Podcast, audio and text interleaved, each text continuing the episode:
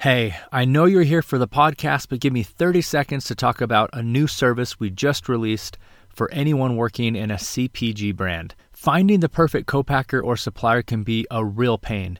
You spend hours Googling options, texting your colleagues, asking around different Slack groups, and still you get nothing. That's why we created Fiddle Connect Consulting, a done for you service that does all of the hard work of finding your dream co-packer or supplier. Best of all, it's 100% guaranteed, and you get three free months of Fiddle inventory operations software included. Interested?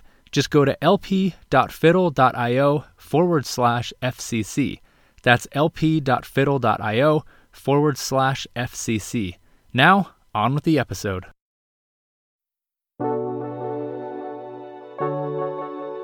Welcome to the Physical Product Movement, a podcast by Fiddle. We share stories of the world's most ambitious and exciting physical product brands to help you capitalize on the monumental change in how, why, and where consumers buy. I'm your host, Ken Ojuka.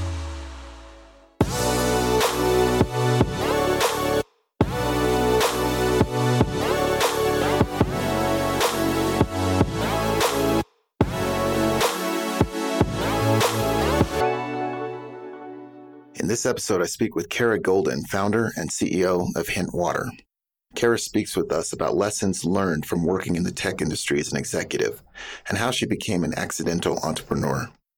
She explains how she came up with the idea for Hint Water and the initial steps she took to get it off the ground, which included getting it into Whole Foods even though she was still producing it in her own kitchen. Kara's advice stresses the importance of just getting started, questioning everything, learning quickly, and figuring it out along the way. We also got her to talk about her Wall Street Journal best-selling book called Undaunted: Overcoming Doubts and Doubters. She shares how the book came about and why she was motivated to write it.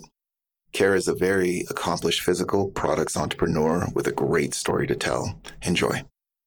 Yeah. Hey, Kara. Uh, thanks for joining me. Appreciate you uh, being here. Where are you calling from? I am in Marin County, just over the San Francisco Golden Gate Bridge. Oh yeah, I love that area. I have a I have a 12 year old. That's his favorite uh, part of the country to visit. He loves San Francisco. Oh, it is a nice part of, and, and the weather is beautiful here right now. So it's it's uh, very very uh, conducive of the lifestyle I like to lead too. Oh yeah, absolutely. Well, let's kick it off. We usually like to just ask you for a quote uh, that's been impactful to you. Do you have Do you have one that comes to mind that you could share with the listeners? Yeah, I have so many quotes, but I think in particular one that has you know really kind of keeps popping up in my head uh, almost every day um, is uh, the dots eventually connect, and I think that particularly kind of looking through you know the challenging times of uh, definitely the last year that so many of us have had that it's uh, maybe some of the challenging times prior to the last year actually helped us prepare certainly helped me prepare uh, for you know even having more challenging times and being able to really stay resilient during that time. Well that's great.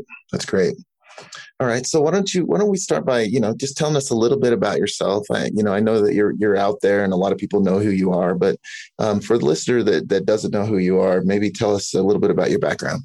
Sure. Uh, well, I'm the I'm currently the founder and CEO of a water brand called Hint. Uh, actually, we do a little outside of water as well. Uh, we do sunscreen and some other personal care products, but we started 16 years ago uh, when I had an issue with diet sweeteners. I didn't know I had an issue with diet sweeteners, but I was uh, addicted to a diet soda, Diet Coke in particular, where I was just drinking my diet soda thinking that I was doing the right thing because it was diet. I mean, what's wrong with diet soda? And when I finally woke up and realized that I had to do something about my health. I had developed terrible adult acne. My energy levels were low, and uh, I'd gained a bunch of weight over the course of multiple pregnancies. That's when I started looking at the food that I was consuming and what I quickly realized was that it was less about what I was eating and possibly more about this other thing that had ingredients in it that I didn't understand, which was my diet soda. And so I did a quick swap of my drink for plain water. What I realized though was that although I knew that I was supposed to be drinking more water, I didn't because it was boring. So I started slicing up fruit in my kitchen, throwing it in water, and that got me to drink water through this test that I was doing two and a half weeks after giving up diet soda and drinking my concoction that I made in my kitchen. That's when I lost 24 pounds. Uh, my skin cleared up and my energy level skyrocketed. And that's when I really started to get curious about why this was. I mean, what what happened? I mean it's it's a drink. It's not food. It's low calorie. All of these things were going through my head.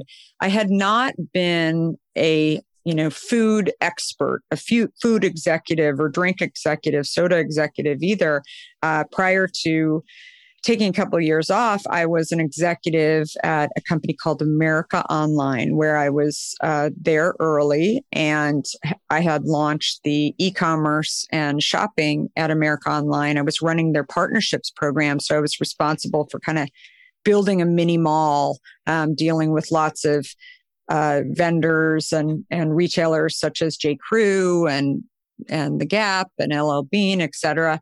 And so that was really when I, uh, you know, again, thought that when I was going to go back to work after taking a couple of years off, I certainly, I was a tech executive. Why wouldn't I go back into tech? I was successful. I was, you know, I had a big fancy title, all of these things that seemed like I was a natural to stay in that industry. But the problem was that I was not sort of satisfying my curiosity for learning. And and that's when you know I stumbled upon this problem that I had and a fix for it. And I thought how hard would it be to launch a beverage in in the store? And and uh, I call myself an accidental entrepreneur too because I, people always ask me did you know you were going to be an entrepreneur? or was this all the the plan the whole time? I'm like no i i was just trying to fix this problem for myself and have the convenience of picking up a bottle of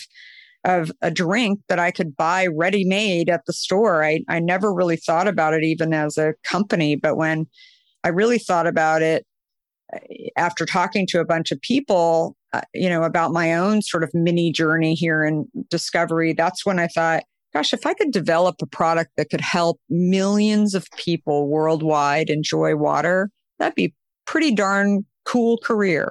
So that's right. how it began.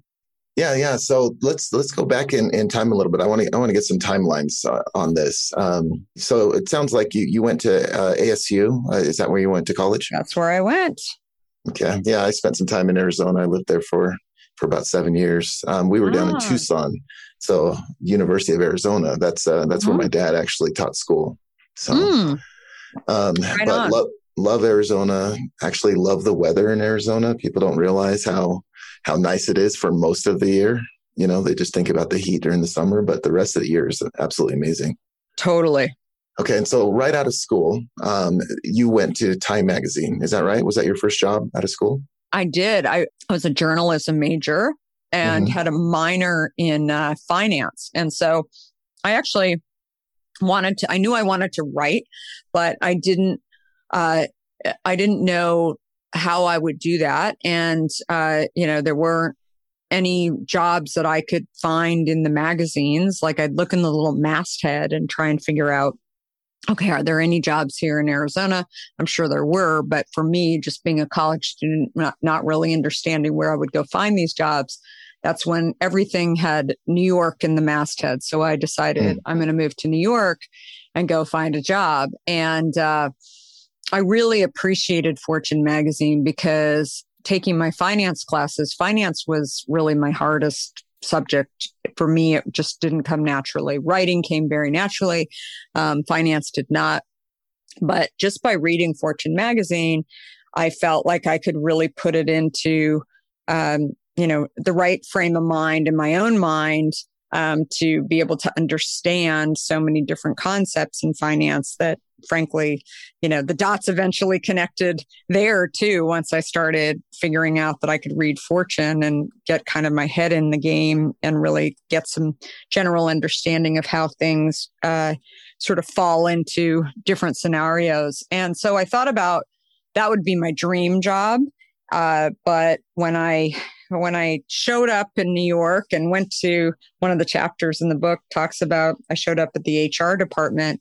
Uh, they didn't actually have any job openings, and that's when I said, "Well, is there anything else in the building? I mean, I'm here, so maybe I can get a job doing something something else." So I did. I went to uh, Time Magazine and uh, worked on circulation. I didn't even know what circulation was when I took the job. I just liked the person that I had interviewed with, and I figured I'll, I'll learn. Uh-huh. Right. I didn't know circulation was kind of the uh, the the blow in insert cards that go in magazines that fall out, um, and you know, not sort of the sexiest uh, job in in the world, but man, I, I look back on those years and the stuff that I learned around pricing and around just, you know, everything that I think about today that has really helped me think about direct to consumer, uh, which is over 50% of our business for Hint. Mm-hmm. Um, a lot of that stems back to those early learnings of, you know, circulation and subscriptions and loyalty and lifetime value. All of that language was going on in the early 90s in the magazine industry. So, um, really grateful and thankful and you know, like I said, I, just another example where the dots eventually connect. You think, you know, I'm here. What the heck am I doing here? How did I get here? And I look back on those years as, uh, you know, really instrumental to what I'm doing today. And then uh, after that, you went to CNN for a couple of years, and uh, and then after that's where you uh, ended up at AOL. Is that correct? Yeah. Well, I I went. I was recruited out of out of time to go to CNN, and uh, that was a lot of fun. Actually, I didn't know it then when I was there, but I learned a ton about culture. I mean, going from a very buttoned up, you know, very blue blood uh, environment at time to Ivy League, uh, you know, all that was going on to um, CNN, where uh, the founder was still there and was operating there, and Ted Turner was still running around the office with his suit and cowboy boots. I had never even seen that in Arizona, and it was, you know, it was wild. It was, it was a lot of fun and a lot of fun to watch. Um, and a lot to learn as well. And then actually, I, I moved out to Silicon Valley because I was engaged and my husband was graduating from law school and he wanted to find a uh, firm that was doing technology law. And this was in the, you know, early, it was 1994. Um, there were some tech companies that were talking about some of the stuff that he was talking about around, you know, who owns the rights to uh, jcrew.com. And it just wasn't clear back in that 1994 and before. So he was um, the stuff he was talking about many of the new york firms that he was interviewing with understood but they really also saw that his passion and he knew his passion was really to get into technology law um, and ip stuff but again nobody was really doing it so we figured that we would come out to silicon valley and you know maybe it's just for a couple of years and then eventually we'd end up back in new york and that was 26, a little over 26 years ago. We're still in San Francisco. and, uh, but yeah, so we, we came out and, uh, he did get a job with a firm and starting out doing technology law. And I was trying to figure out if I was going to stay with CNN or if I was going to do something else. And I had, for me, Silicon Valley in the Bay Area was all about, um, I mean, the only person that I sort of associated this part of the country had been here once prior to actually moving here was this guy, Steve Jobs. I had, as I mentioned earlier, I was a journalism major and I had a um, Macintosh computer when I was in college because it was a huge upgrade from those typewriters and the whiteout that I would stick on the and get on the keys. And, you know, I'd spend a while with my toothbrush trying to get the white stuff off of, you know, those were the days, right? So I was, uh, I had the Macintosh and I knew he was up here somewhere and I couldn't figure out how I was going to actually get a role at, at Apple, but I stumbled upon uh, this little startup that was actually spun out of Apple that was a Steve Jobs idea that was called 2Market.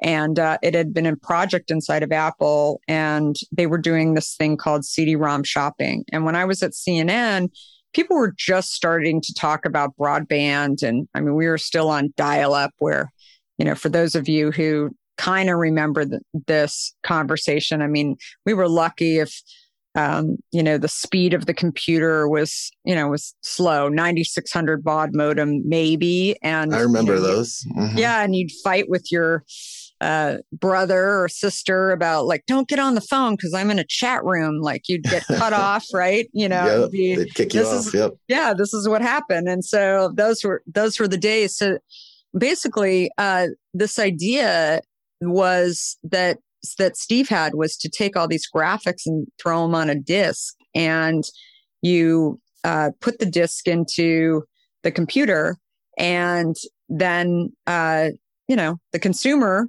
doesn't know that you don't have the right speed on your computer. They just know that they're supposed to just stick the disk in, and uh, he said that if the graphics are sitting on a disk and then you tell the consumer to stick it in and upgrade, then you're it's on your hard drive now and you just as long as you have enough memory i mean that's that's the most important thing. So uh, i was like that's really really interesting. And of course i love catalog shopping. I love you know retail shopping. And so wow that sounds amazing. Maybe i'll just cold call this little company and i saw guy who was their head of marketing i saw his name on something so i said what the heck i'm just gonna give him a call and and see what happens and and uh, offered to take him to lunch. so funny. I mean, I I remember those days fondly because uh, I ended up going to lunch with this guy and and he said. Uh, so, you know, what piqued your interest? And I said, well, I really like shopping and I'm kind of thinking about the next,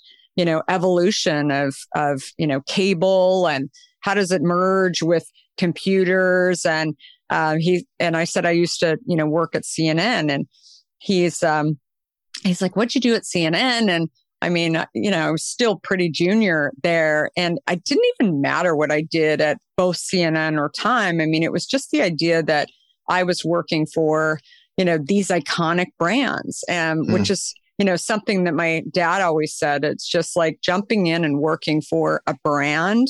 It can be, you know, an old brand. It can be a new brand that is buzzy, but just the idea of working for a brand it, and, and also having a founder around, um, there's just a different feel for that. And that, and you, you'll have stories about it and people will know it. And I certainly saw that when I started, you know, interviewing in the Bay Area, I mean, they, they want to know what Ted Turner was like. And they were like, oh, really? He wears like cowboy boots with a suit. I mean, just silly conversations like that. But then after I was sharing some of my own experiences, they, uh, there was, you know, five guys that had worked at Apple and, and who were in this office. And they said, would you want to work with us and you could do business development. You could go out to, you know, the retailers and the catalogers and talk to them about putting their catalog on on the disc. And I I was like, me? Like what what would I be doing? I mean, wow, that sounds amazing. And they said, sure, like if you think you can contribute, I mean, we'd love to have you. And and uh, so I figured if it didn't work out, what's the worst that can happen? I can always leave. I mean, you know, and eventually maybe they'll find me out that I have no idea how to do it. I remember saying, I have no real idea about how to do this. And they said, none of us do. We're all just figuring it out. We're writing the rules, like the lessons for going forward. And I've had so many people, by the way, reach out to me uh, after reading my book saying, wow, like history and from 1995 through, you know, 2000. I mean, there was a lot that was done during that time that we can all learn from. So, so that yeah. was the, yeah, that was the time. And, and basically after a little shy of a couple of years, uh, one of our investors, we were, I was pretty, you know, successful at setting up many of these relationships with a lot of the catalogers. And so one of our investors, America Online, said, Hey, can you help us build ours as well? And so I sort of, you know, figured they were one of our investors and sure, why not? And so um, eventually they acquired us then and asked me to run this button called shopping. And uh, I became the hmm. youngest vice president at America Online. And uh, one of the few females at, at that level. And it was great. I mean, it was super exciting. I was, uh, the, the one thing that I didn't like was that I was traveling so much. And I had a young family starting in 99 that was, uh, that you know I missed frankly and and it was um it was it was an interesting time because as I shared with so many people, well, I was really excited that I was, you know, having this great career and it was exciting and I was learning a lot. I, you know, the idea that I also wanted to be a mom and I also wanted to spend some time with my family. And I felt like that piece of my life was a little out of control. I had three kids under the age of four back in San Francisco. The idea of taking a break, I think, was there was a lot of pressure, frankly, from, you know, probably on myself um, that I put on myself, but also, uh, you know, just friends and colleagues saying, what are you doing? Like, don't get off the train right now. I mean, this is, you know, this is your time. And I said, eh, you know, if you all believe that I did a great job, why is it so risky that I want to just take a break for a couple of years? I'll be back. And I really did believe that I was going to get back into tech until I had, you know, this idea for a problem that I was solving in my own life that I really cared about. Right. Right. Yeah. I mean, lot, lots to unpack there. But one of the things that, that um, I keep hearing you say is, um, you know, just trying new things, taking the risk. Um, you know, from the time that you, uh, you got your job at, uh, at Time Magazine, um, and then even this, you know, uh, I guess I'll sell. I guess I'll sell um, uh, catalog space. I, I, assume that's what that's what it was that you're selling. But I guess I'll do it. I'll figure it out along the way. Is that is that kind of been your attitude? You know, from from when you were a child, or do you think that's something that you've developed along the way? Um, just this ability to try new things without really knowing how to do it. Yeah, I mean, I think that there was, I, you know, it's it's interesting. I've unpacked it over the years, um, particularly as I've been writing this book. But I think being the youngest of five kids, um, my parents were the oldest of any of my friends' parents. Um, my parents were forty when they had me, so it was. Uh, you know, I think in many ways they were tired. And um, I had brothers and sisters who all were pretty active, wild, however you want to, you know, talk about it. And so I think for me, it was, I, I really was kind of put in a position where, uh, you know, I, I needed to figure a lot of stuff out and that I would, you know, come and definitely check in with my parents and let them know kind of what I was doing. But I was, um, you know, mature beyond my years as most like fourth or fifth kids are, I guess. You know, it was just, I, I sort of knew, you know, don't get in trouble. Like you, you've got to go out and, uh, in our house, like go and get a job. So I was babysitting pretty early or setting up my own day camp, day camp during the summers. I mean, I always had something going on, and I had no idea really what I was doing when I started them. Um, but I, I think more than anything, what I realized is that just by doing something that I was super interested in and maybe that was an interest of the moment um, but it was that's really what motivated me that i would you know, get up in the morning and I'd be thinking about it. And then I would just go and try it and do it. And I think so often people don't stop and kind of live that way. Um, I, I think I was doing it for a long time because I thought we have a choice whether, you know, we decide to you know, go out and do something that we don't want to do, or we go out and do something that we can go have fun doing. I, I, I would always find and opt for those things that I would have, you know, at least a little bit of a good time doing, but most of the time a, a really good time doing it. Hmm, that's great. So I, I, want to fast forward to um, something that you said earlier when you had the idea for Hint, and you started asking yourself the question of, you know, could I could I start a, a beverage brand? Um, what what are some of the things that you did immediately after you you had that thought? You know, how did you validate that, you know, this is something that you could actually produce and um, and that there was a market for it?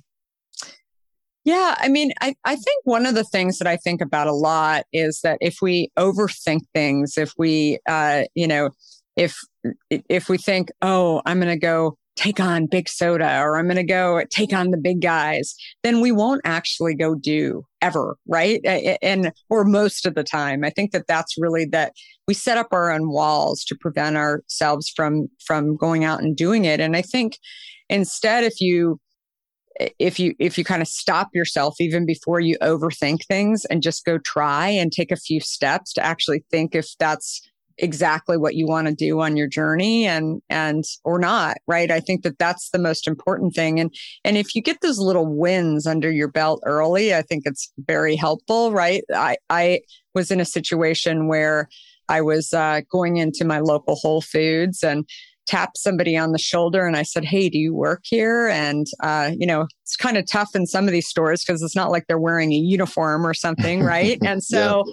I, um, you know, asked somebody who was working at Whole Foods, uh, you know, do you work here? And I said, Hey, I'm, I've got this idea for a product. It's an unsweetened flavored water with fruit in it. I've been making in my kitchen. How do I get a product on the shelf? And he said, Oh, well, we have a program at Whole Foods that where we is the product produced locally and i thought yeah my kitchen. And uh, i mean i had no idea. And he said oh well yeah i mean we have a program where we try and uh, you know source from like 10% of our products at, at least. We'd like them to come from local suppliers. And so i thought i'm local. I mean that sounds great. And i said so who do I talk to? And he said, well, you have to develop the product first and you need a UPC number and you need a name. So it was at that point when I thought, okay, I'm going to write all those things down and I'm going to just start moving forward. Again, I didn't sit there and like run around and tell everybody I'm starting a beverage. And in fact, most of my friends were, you know, in the tech industry. I knew had some friends from my kids' school who were uh, who were you know, not working at the time, but it just was, it, it just was not I don't know. It just wasn't like the conversation that I would bring up with people. Instead, when I had some downtime, when my kids were at preschool or they were, you know, with their babysitter, that's when I thought I'm going to start thinking about it and you know, looking on searching around, but then also calling around and trying to see if I could get any traction on it. And so I think like that's, that's such an important piece for so many people because again, if you, if you think too much about the end, you'll never get past even, you know, the beginning or, or even a couple of steps and really appreciate kind of you know, the journey and the progress along the way. Again, I love learning too. And I felt like I had fallen into, you know, almost this class in how to develop a product and it was exciting and i was in control i was the teacher who was you know kind of forcing the prompts on on myself to go and say okay these are the steps and you know and to i mean thinking back on it too I mean, and it was exhilarating, but it was also exhausting. I won't lie. I mean, it's, it's, you know, when you're learning and even when you're really excited about it, you just, the most important thing is not only to enjoy it, but all, enjoy what you're learning, but also, you know, you have to be really aware along the way because maybe you're going to make a mistake or a misstep and you don't want to make that twice right because that's kind of a waste of time sure. uh, so you're so you've got to you know I would catch myself going left and then realizing, okay, well, maybe that's not exactly the right direction. So maybe I veer right, or maybe I go work on something else and think on this a little bit more and come back. So I, I started, you know, journaling and and uh, trying to talk to as many people as possible. Sometimes, you know, I felt like I would reach out to some beverage executives, to friends of friends would introduce me, and sometimes they'd talk to me, but a lot of times they wouldn't because I didn't look like the profile of somebody that you would, you know, give time to. So I was a tech executive, never had any experience in the beverage industry. But I also, especially when I launched the product, I had four kids under the age of six. I mean, I was not the profile of the entrepreneur that you wanted to invest any of your time on, that it looked unlikely that I looked like just you know, this mom with an idea who, you know, shops at Whole Foods. I mean, it just, I was not, you know, that was not the profile of the, of the person that, you know, really anyone would think was going to go out and do it. But, uh, but I, I was, uh, determined. Um, I think again that it was a, you know, this was a problem that I felt really passionate about. And so I just would try and tap on any shoulder I could uh, for anybody who seemed like, you know, they kind of had some sort of possible connection or knowledge for me. And uh, sometimes that was in the chip aisle, sometimes it was in the flour aisle. And I just kept learning along the way. So you mentioned um, learning from from some of your mistakes, you know, so that you don't repeat them. Um, are there any particular mistakes maybe that you made pretty early on that that you learned some valuable lessons from? You know, I think some of the some of the early mistakes thinking back on them and and again, I often think about mistakes as a way uh, you know, the the key thing is is that making mistakes is fine, right? It's it's making mistakes that maybe cost you a lot of time and money. Um, and if like that's the part that that you really regret. Otherwise i think that it i always felt like those mistakes really helped me to learn more uh, along the way and were really kind of there for some kind of purpose and still do to this day. Uh, but you know i think listening to when we could get thoughts and advice from industry experts in the beverage industry um, I would, you know, hang on every word that they would say because thinking, well, they have lots of experience. They must know. But the difference between what I was doing and maybe what they had experience in, while it looked like the same beverage, beverage, right?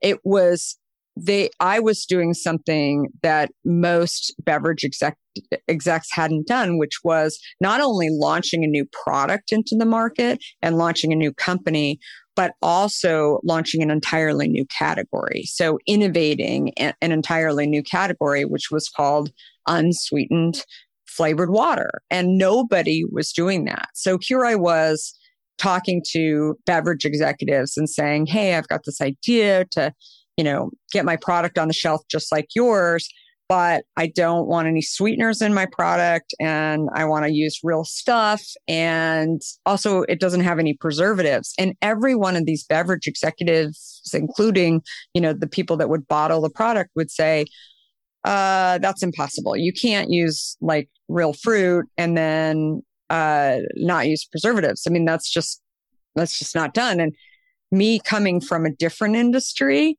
and saying and and asking the question why not? Was, uh, I mean, uh, the, the number of people who would look at me like, and, and just say, because, and the one thing I remember growing up is that when, you know, my parents used to say, uh, I'd say, Hey, can I go to that party on Friday night? And they'd say, no. And I'd say, why? And they'd say, because. And I'd be like, ah, okay, I got to keep working on this and find another angle. So I kept mm-hmm. hearing the same thing in the beverage industry and that they'd say, well, you can't do preservatives.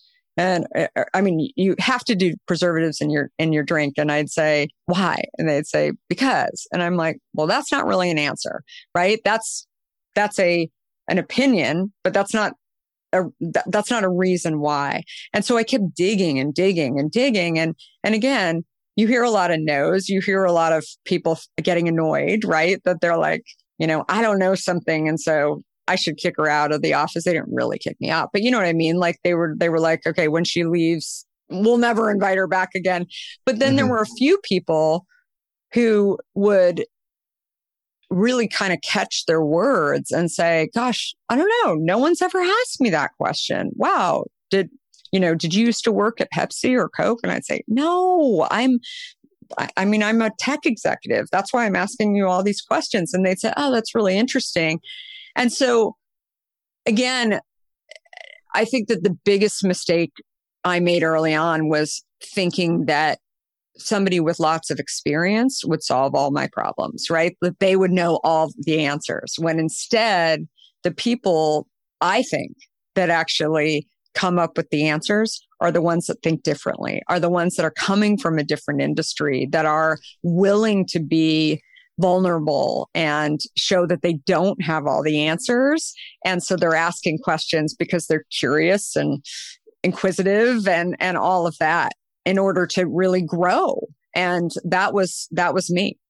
Yeah, it's interesting. I mean, it outlines the the some of the the benefits or some of the advantages of being an outsider and, and being totally new to an industry. Totally. Um, and then you know, you also remind me of something that I hear a lot of uh, uh, Silicon Valley, you know, tech executives saying a lot right now, which is thinking from first principles, right? Mm-hmm. So instead of just accepting the status quo, you know, really kind of digging in and asking some of those same questions. You know, why? Why is it this way? You know, has it ever been done in a different way? Um, that that's really interesting. Um, so you you got into this program, I presume, with uh, with Whole Foods uh, early on. Um, was that how you got some of your initial traction? Uh, did that program kind of launch you, or, or, what what happened after you did that? Yeah, you know, it's interesting. It wasn't really like an official program. Like they never said, "Oh, you know, you're number eight in our program or anything, but we did get in, and that's probably how we got in. I don't know since the acquisition from Amazon whether or not Whole Foods even has that program anymore. Um, mm-hmm. But we, but that's how we, I think we initially sort of slid in there. It was a little, um, you know, frankly, it was, uh, it, it, you know, looking back on it, I mean, there were it was pretty bare bones and you know the the early days of of even whole foods some of the products that were launched on the shelf were probably made in somebody's kitchen not just hints you know it was like it was you know pretty interesting some of the uh things that were almost straight out of a farmer's market. And sometimes you know that's just fine. Other times you know it's a it's a little sketch but it's uh it's definitely uh you know our story. And and i think people always ask me like how uh, how great was your product when when you launched? I mean it tasted good. Did it have problems? You bet. I mean you know it was it was definitely not perfect. Um, something else that i often share with aspiring entrepreneurs is you know perf- perfection is overrated. And you know it's very rare that your product will be perfect. Even if you think that it's awesome and excellent and you get it on the shelf things like you know once it's for sale and you actually get it on the shelf things like the lighting in the store or maybe in our case we were placed next to a brightly co- colored vitamin water that you know really really um, diminished the consumer's ability to actually see our product. We had a clear label when we first launched that we thought, oh, the whole drink is clear. Everything's got to be clear. It'll be great. And, you know, once we changed to white labels, it was like game changing um, for sales because the consumer could see it. So again, I think that was also a big, you know, epiphany. I mean, just a reminder coming from tech, I had never dealt with, I guess there are some tech products that are physical products, but I had never dealt with a physical product. I was always dealing in bits and bytes and even in media, right? Like I was never really dealing with a physical product and dealing with a physical product. Again, I had, I didn't overthink it. I just decided to go do it. But as I've shared with so many entrepreneurs, it's, it's really different. I mean, it, it is, uh, you know, definitely something that you can't underestimate actually, you know, getting a physical good from point A to point B and, you know, in many cases dealing with retailers too, not just downloading, you know, software or something like that. So it's a, it was a, if I would have overthought it, I think I probably wouldn't have done it. But instead, I just decided, let me just go forward. And, you know, going back to something that I talked about earlier, you know, when I was taking a break to be a, a parent, I I just kept thinking, you know, what is the worst that can happen? I mean, if I go and try and launch a product at Whole Foods, I mean, maybe a few people would want to have me over, you know, for a dinner party and I could share my story and everybody would get a laugh and they'd learn a few things and then I could go back into tech or I would have a huge appreciation for, you know, like my my tech career as well and how I had been in this crazy other thing that I was trying to do and and also an appreciation for actually running a company. I mean at every step along the way I kept thinking okay this is really hard maybe it's not going to work but you know I'm going to learn a lot in this process and i have. I mean the last 16 years are are just you know priceless in terms of what i've learned good and bad. I mean it, it's and and lots of things about myself. A lot of things that i you know definitely appreciate just going through a journey of of discovery on you know what I think so many people think of themselves as a tech executive or, you know, a Wall Street executive or even a founder. And I think that there are just so many different aspects on, you know, all of those spectrums too, where, you know, what do you really like about certain things and what are you capable of? I think that you really learn, especially when you don't, you know, don't have anybody to kind of uh, answer to but yourself and and especially in those early days. As we uh, get ready to wrap here, uh, Kara, I wanted to dig in a little bit more about your book. Um, so you wrote Undaunted, um, and you released that what in September? Is that right? Uh, October, end of October. October. Okay, and um, you know, I want to understand just a little bit uh, about why uh, you you wrote this book. Um, it's called "Overcoming," you know, doubts and doubters, um, and uh, you know, why why this subject, and and why why did you write it? Yeah. So I wrote the book because I, you know, really felt through speaking to entrepreneurs and frankly over the last five years i was doing a ton of public speaking and the q&a at the end of uh, the session would really those would almost be my prompts for what i would ultimately go write about but i i started journaling and in those you know journals i would i would force myself when people would ask me questions particularly ones that i had never been asked before i would write like three examples and i would just sit there and write and write and write.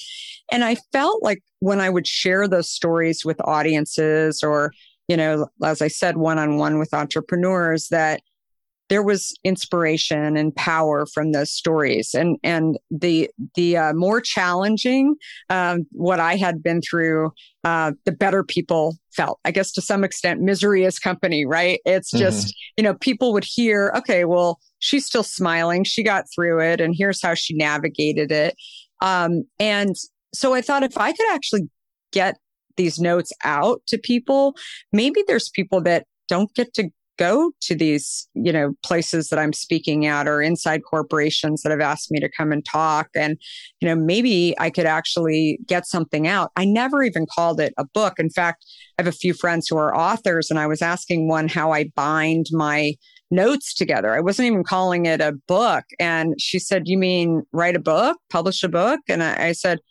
no, I don't have time to publish a book. I'm an I'm a CEO of a company. I I mean, when would I have time? And when she saw that I had 600 pages in the journal um, that I had written, she said, uh, you know, you you actually have a book here. Maybe you have two books and you just need an editor who's going to help you kind of take it down a bit. And uh, but you know i think that the the greatest thing for me about this book is look if you're an entrepreneur it definitely has a lot for you. If you're a female entrepreneur if you're a you know, food or beverage entrepreneur. I mean, there's there's tons in there. The most exciting thing for me personally about this book, and probably the most surprising, is the number of people who have read the book who have never been an entrepreneur, who have, you know, many of them are sitting in C suite roles or even some of them retired, where when they're reading my story and they're hearing about you know, in their mind, the risk that I took, the fun that I had, they're thinking, why the heck didn't I do that? Why didn't I go and do something that I was really passionate about that maybe I thought I had an idea to go solve a problem? I mean, what's the worst that could happen? And I think that if I can actually help people to go and learn and take chances and really, you know, live life and, and have a more fulfilling journey, very similar to, you know, what I've done with Hint by helping people to live a healthier lifestyle and drink more water or have better sunscreen.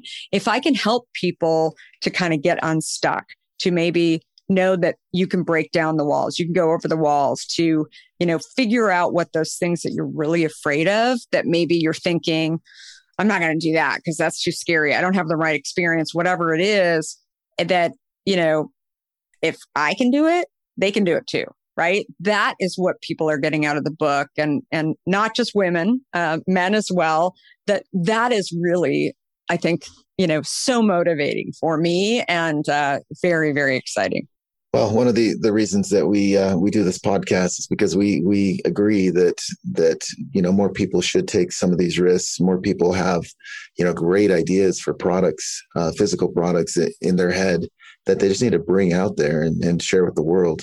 And I think that there's just never been a better time uh, to to launch a physical product. Um, there's just lots of lots of advantages to doing it now. Um, so let's let's just uh, start wrapping up here. What what's new for Hint? You know, what what's something that's on the horizon that you are excited about that that you'd love to share with us? Well, it's, you know, it's been a nutty year for everybody, but we had already launched our direct to consumer business, um, you know, a little over eight years ago now, initially through Amazon. And then uh, we launched our own site when we really wanted that relationship, that direct relationship with the consumer and, you know, being able to look at data and really have that relationship, even bigger relationship with the consumer. And when, uh, when the pandemic hit, that's when you know we really realized that there were um, huge opportunities that that we had to be able to service this consumer. So that business tripled in the last mm. uh, what 15 months, and it was um, it was big already, but it tripled. And, you know, the overall business, we just went in actually at the beginning of the pandemic, we went into Walmart and Sam's Club and Aldi, um, which any beverage executive would tell you that is crazy to take on all three of those giants and, you know, at the same time and, and really try and, um, you know, fulfill orders on those because that will end badly. But we did it.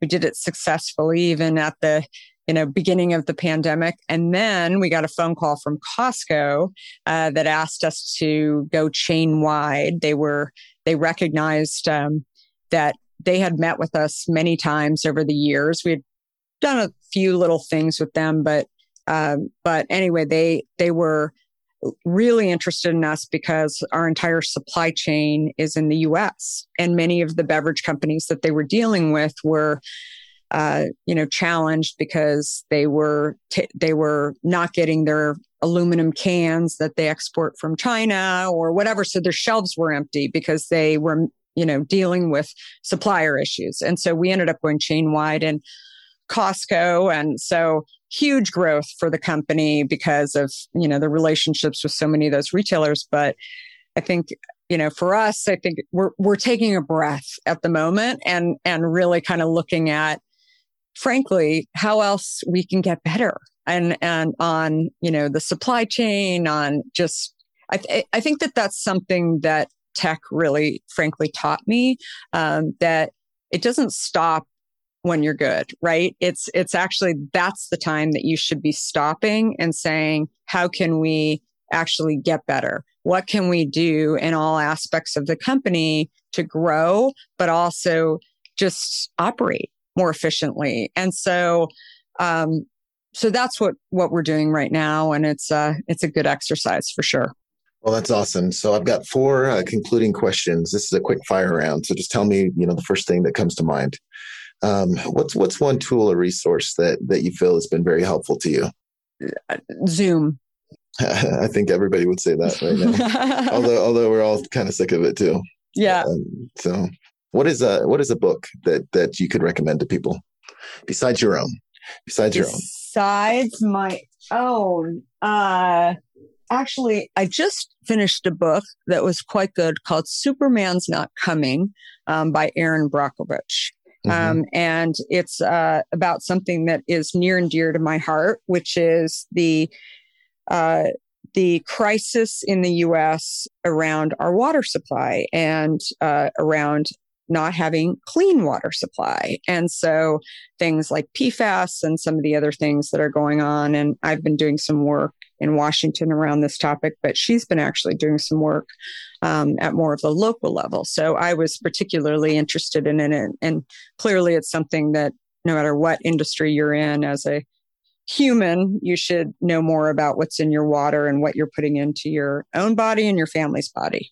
What is uh, one piece of advice that you would give to your 21 year old self? I would say know that things happen for a reason. And sometimes you have to trust the journey and uh, recognize that there are things that are out of your control and you do the best you can and keep moving forward. And then last, um, who's one person in your field of work that you would love to take to lunch? Somebody that maybe you look up to. Love to take to lunch. I've had lots of opportunities to do that, more than I've uh, ever been able to uh, imagine. Um, yeah, well, and maybe somebody that you've already taken to lunch. You know, that that might be a good one. Yeah, you know, somebody who's kind of become a mentor to me, actually, that I I didn't go to lunch with him. Actually, I've had lunch with him, but I didn't go to lunch with him. But I actually met him sitting next to him at a dinner, and I, as my husband said, you're probably the only one in the America and the world that didn't know who this person was, but uh, Jamie Dimon from J.P. Morgan Chase, and yeah. uh, and he has been a huge mentor to me, and on many many levels, and uh, and I think what I've really appreciated about him, obviously, he's just you know probably pretty much running the money in the world. I mean, as as I always think, you know, and he just really understands it, and I I love sitting down with people who just create a yin and yang, right? Where they're not, we're not all talking about the same thing. We're not all, you know, feeling like, uh, feeling like we're talking to each other, right? That there's a, um, that there's definitely learning going on. So I think maybe I'm a little different in some ways and that I really try and surround myself with people that are, um, that I'm going to learn something from. And sometimes that can be a little scary because you sort of put yourself in. People are like, "Oh my God, weren't you freaked out?" Like the first time that you started talking to them. People are human, right? And right. I think that the more, um, you know, they they can get to know you and you can be vulnerable, then what you realize is that you know there's an appreciation because you're also probably not somebody that they get to talk to that you know as as much and you know i think that that would be somebody that I'd love to sit down with with everything going on in the world. I think he's probably got some interesting perspectives, particularly around, you know, the markets and business and what comes next. Right. No, that's a great one.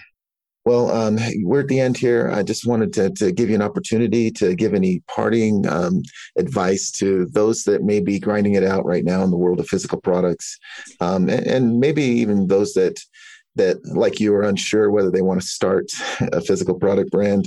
You know maybe they've got an idea and they want to go to market. What what advice could you could you give to somebody in that uh, position? Yeah i think trying to figure out how you can stay scrappy and and really kind of prove out the concept if you think about it like a puzzle and you know try and figure out what you can do i'm i'm always about even when you have a little more money to to play with like how can you really prove it out like on the cheap, right? And not go and spend a ton of money to go and figure out like, is this actually going to work? Um, because I feel like you learn a lot of, along the way. Um, and, and again, you may end up, you know, going in a little bit other direction, but it's almost like it's recognizing that it's not as risky, right? If you go and just take a few steps, right? You can always go back to what you were doing before. Or, you know, if you're just starting out too, I mean, why not go and take these risks now to go and learn, you know, aspects of what you might want to do? And then you know, there's no clear direction that people used to say, go start at a big company and then go to, you know, a small company and do your own thing. Now I think, you know, it really is an individual decision. And I think there's mm-hmm. no one answer to go do it. You could go, I know people who have gone and done startups and then decided that, you know, they sort of missed the skills, the mentorship, whatever. And then they went in that direction. So again, I think you just have to move forward and don't stay complacent. I think that that would be my biggest advice is that figure out how do you take a few steps forward and do something. Yeah, yeah, that's very good. Um, well, uh, Kara, I appreciate it. Um, you have been been a great guest, and I, I love your story, and I, I, think that you've given us a lot of great wisdom here. If somebody wanted to connect with you or follow you, what's the best place for them to do that? Yeah, all over social at Kara Goldin with an I. I also have a podcast uh, called The Kara Goldin Show, um, which uh, I bring on other founders and CEOs and get their stories. Uh, so it's, uh, I hope you'll come and have a listen. There's some great ones on there. And, uh, hopefully you'll get a chance to grab my book undaunted overcoming doubts and doubters and maybe even uh, grab a case of hint too if you haven't tried it or order from us online. And uh, yeah, lots of different activity in my direction. Yeah, yeah. Okay. Well, that's great. We'll make sure to link to all of that. Um, so, Kara, awesome. appreciate it. Thank you for joining us today. Thanks for having me. All right. We'll see you.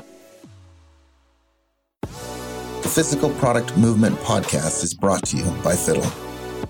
To find out more about Fiddle and how our industry leading inventory ops platform is giving modern brands and manufacturers full visibility into their inventory and operations, visit fiddle.io and then make sure to search for physical product movement in Apple Podcasts, Spotify, Google Podcasts, or anywhere else podcasts are found. Make sure to click subscribe so you don't miss any future episodes. On behalf of the team here at Fiddle, Thanks for listening.